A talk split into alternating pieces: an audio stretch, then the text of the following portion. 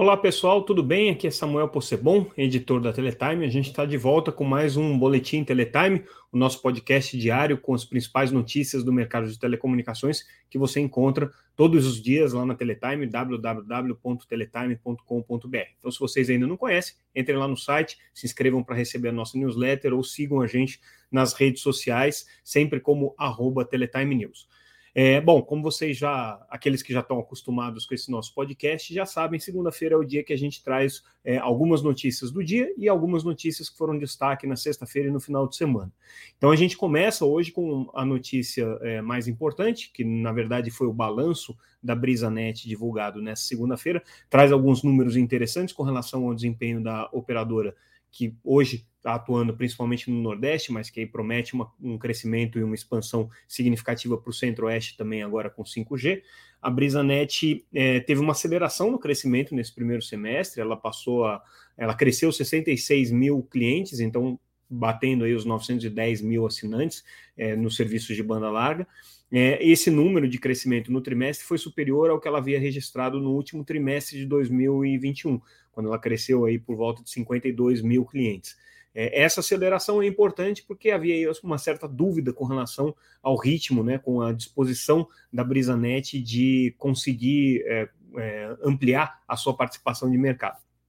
Pelo visto, a empresa ainda tem fôlego, ainda que ela tenha colocado aqui algumas ressalvas, é, chamando atenção para o fato de que a crise econômica ainda tem afetado sim os crescimentos, apesar de um certo alívio aí com, com o auxílio emergencial, com o Auxílio Brasil, é, ela é, ainda está bastante receosa com relação ao desempenho da economia. O fato é, que se destaca aqui de mais relevante na, na estratégia da Brisanet é que ela começa a ampliar mais significativamente a sua atuação nas capitais. Ela está com é, a operação já em Recife funcionando, já com cerca de trinta mil clientes em Recife, e para o segundo, pro segundo semestre está prevendo a entrada em Salvador. Isso é essencial para a empresa, é, principalmente para o momento em que ela entrar no cinco G, porque, claro, ela tem as obrigações de atender cidades é, menores, cidades com menos de cem mil habitantes, mas... É, Obviamente, ela não vai deixar as grandes cidades de, de fora, porque para qualquer operadora poder ser viável no cinco G, ela vai precisar estar em grandes mercados também. Então, a Brisanet está com essa intenção aí de é, se ampliar, é, ampliar sua atuação para as capitais, para as grandes cidades do Nordeste, e isso começa já a partir de agora com Recife, com Salvador, outras que ela está é, ampliando aí a sua área de atuação. E aí, falando é, de operadores regionais, a gente traz uma notícia da sexta-feira passada. Na verdade, a gente fez uma entrevista com uma nova operadora, com a Óbvios Fibra. A gente já havia noticiado ao longo da semana a estratégia dessa empresa que está surgindo aí em parceria com a Vital, né? É, essa operadora, Óbvios Fibra, tem um plano bastante ambicioso, está prometendo aqui investimentos da casa de três bilhões de reais em cinco anos. Então, na entrevista que a gente fez é, com, com o presidente da empresa, né, o, o, o Gonzalo Fernandes Castro, É, o que ele chama atenção é que ele tem uma estratégia é, de crescimento baseada numa rede neutra, na rede da Vital, e que por isso ele vai poder fazer é, o, o foco dos seus investimentos, principalmente na parte de aquisição de clientes. Então é aí que está é, o pulo do gato deles. Eles vão, claro, ter um contrato com a Vital que muito provavelmente, a gente não tem detalhes sobre esse contrato, mas muito provavelmente envolve aí uma participação de...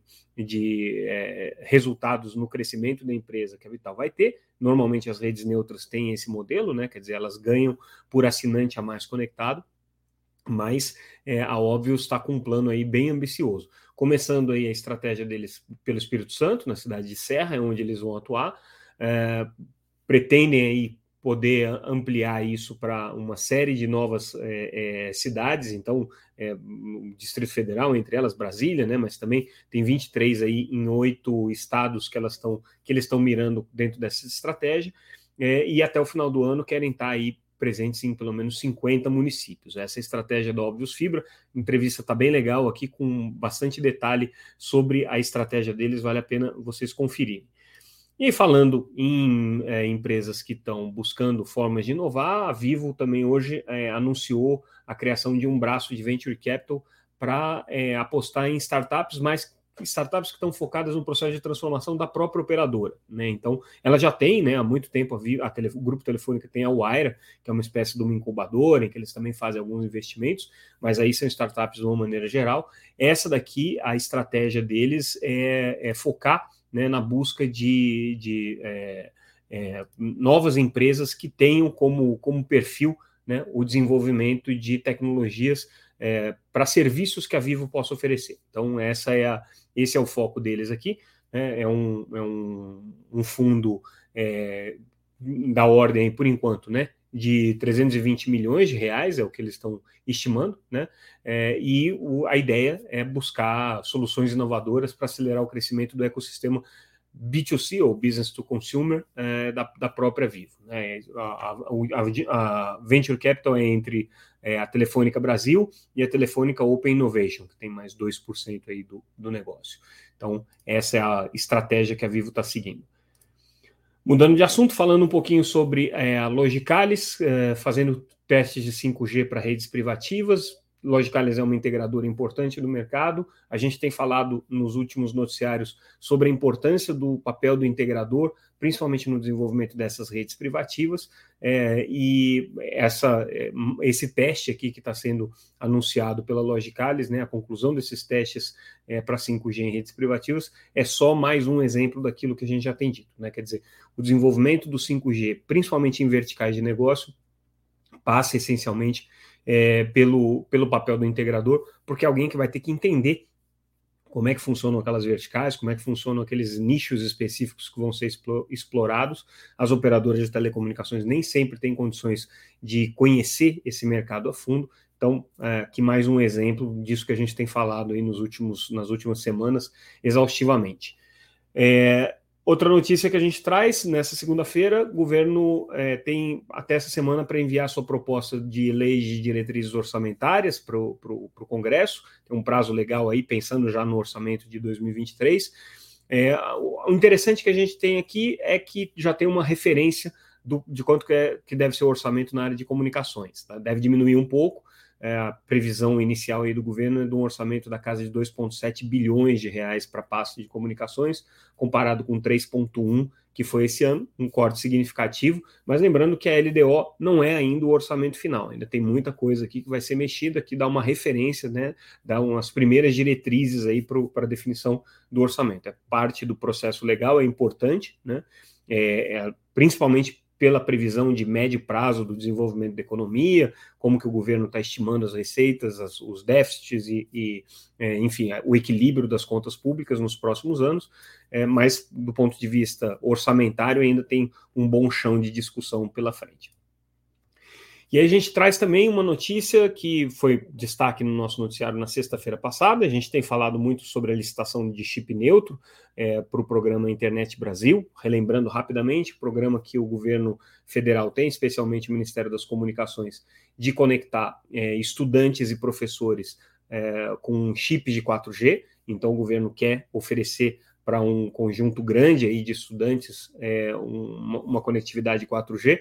É, começa ainda, é um, é um trial pequenininho, né, um trial que vai é, inicialmente para é, dez mil clientes, mas ele vai se expandir, e aí a perspectiva é que você tenha setecentos mil sendo atendidos, podendo chegar até o total de vinte e dois milhões. É uma licitação importante do governo, da casa aí dos cento e sessenta milhões de reais, e que o, mas o mais importante, na verdade, não é a licitação em si, nem o valor, é o modelo. O governo está querendo fazer um modelo em que é, ele vai fornecer um chip, que é o chamado chip neutro, um chip eSIM, né, um, um chip que pode ser é, conectado eletronicamente, não precisa ser habilitado é, manualmente pelo, pelo usuário. É, esse eSIM vai ficar instalado no celular ou no computador dos estudantes e professores, e aí o governo vai contratar uma empresa, vai ter uma empresa que vai fazer o gerenciamento de qual é a operadora que vai estar ativa em cada um desses chips. Então, por isso que ele é chamado de chip neutro. É um conceito bem diferente do que normalmente as operadoras de telecomunicações trabalham.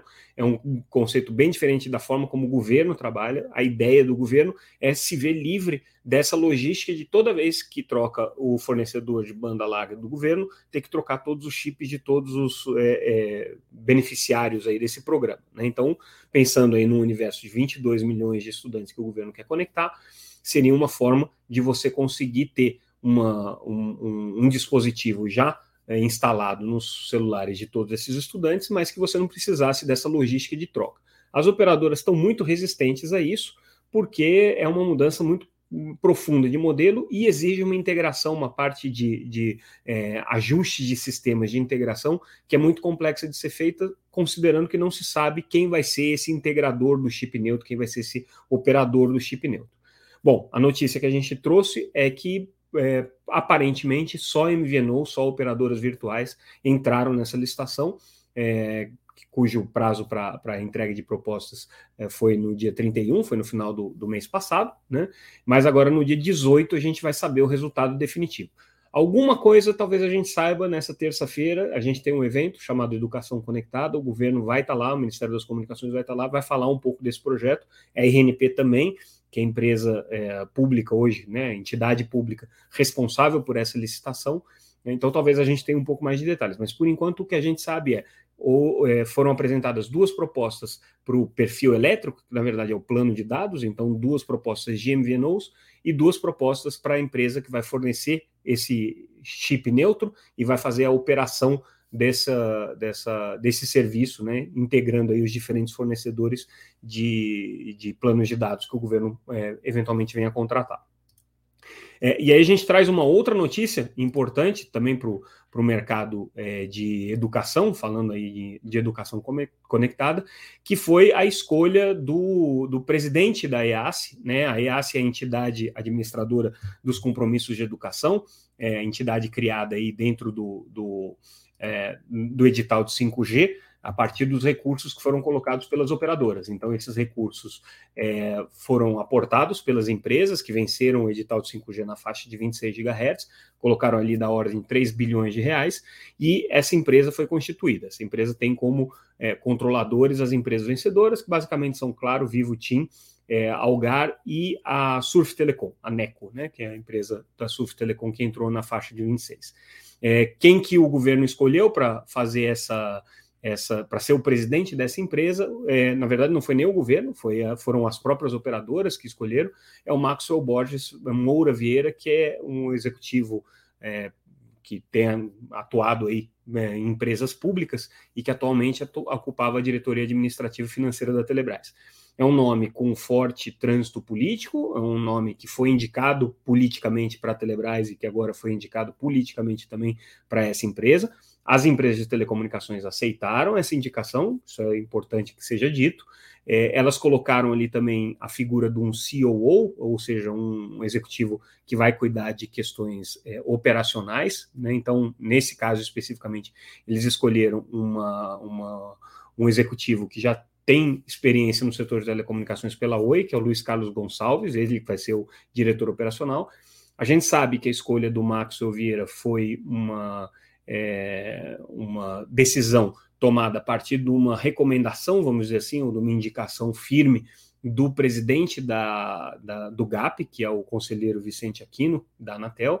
É, então, a, a ideia é que se tenha um executivo com forte perfil de trânsito junto ao poder público, imaginando-se aí que a E A S, com seus três bilhões de reais, vai receber muitas demandas de parlamentares e de é, é, políticos, né, com influência para que leve os programas de educação conectada para esses locais. Então, É, fica aí o, o, o recado, né, e os nossos votos de boa sorte aí para o Maxwell nessa sua missão.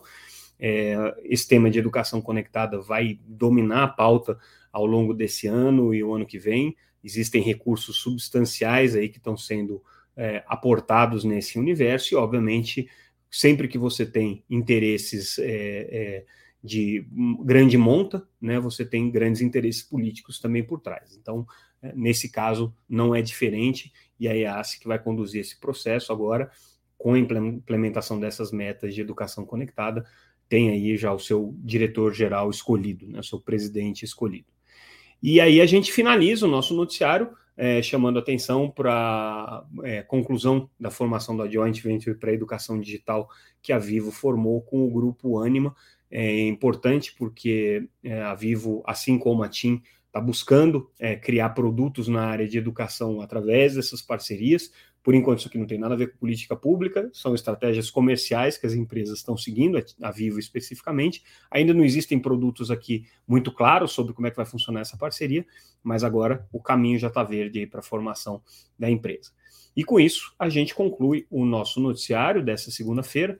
Ficamos por aqui. Convido, como sempre, vocês a entrarem no nosso site, w w w ponto teletime ponto com ponto b r. Ali vocês têm a oportunidade de ler todas as matérias que a gente comentou aqui, gratuitamente, as nossas análises e também se inscrever para receber a nossa newsletter diretamente no seu e-mail.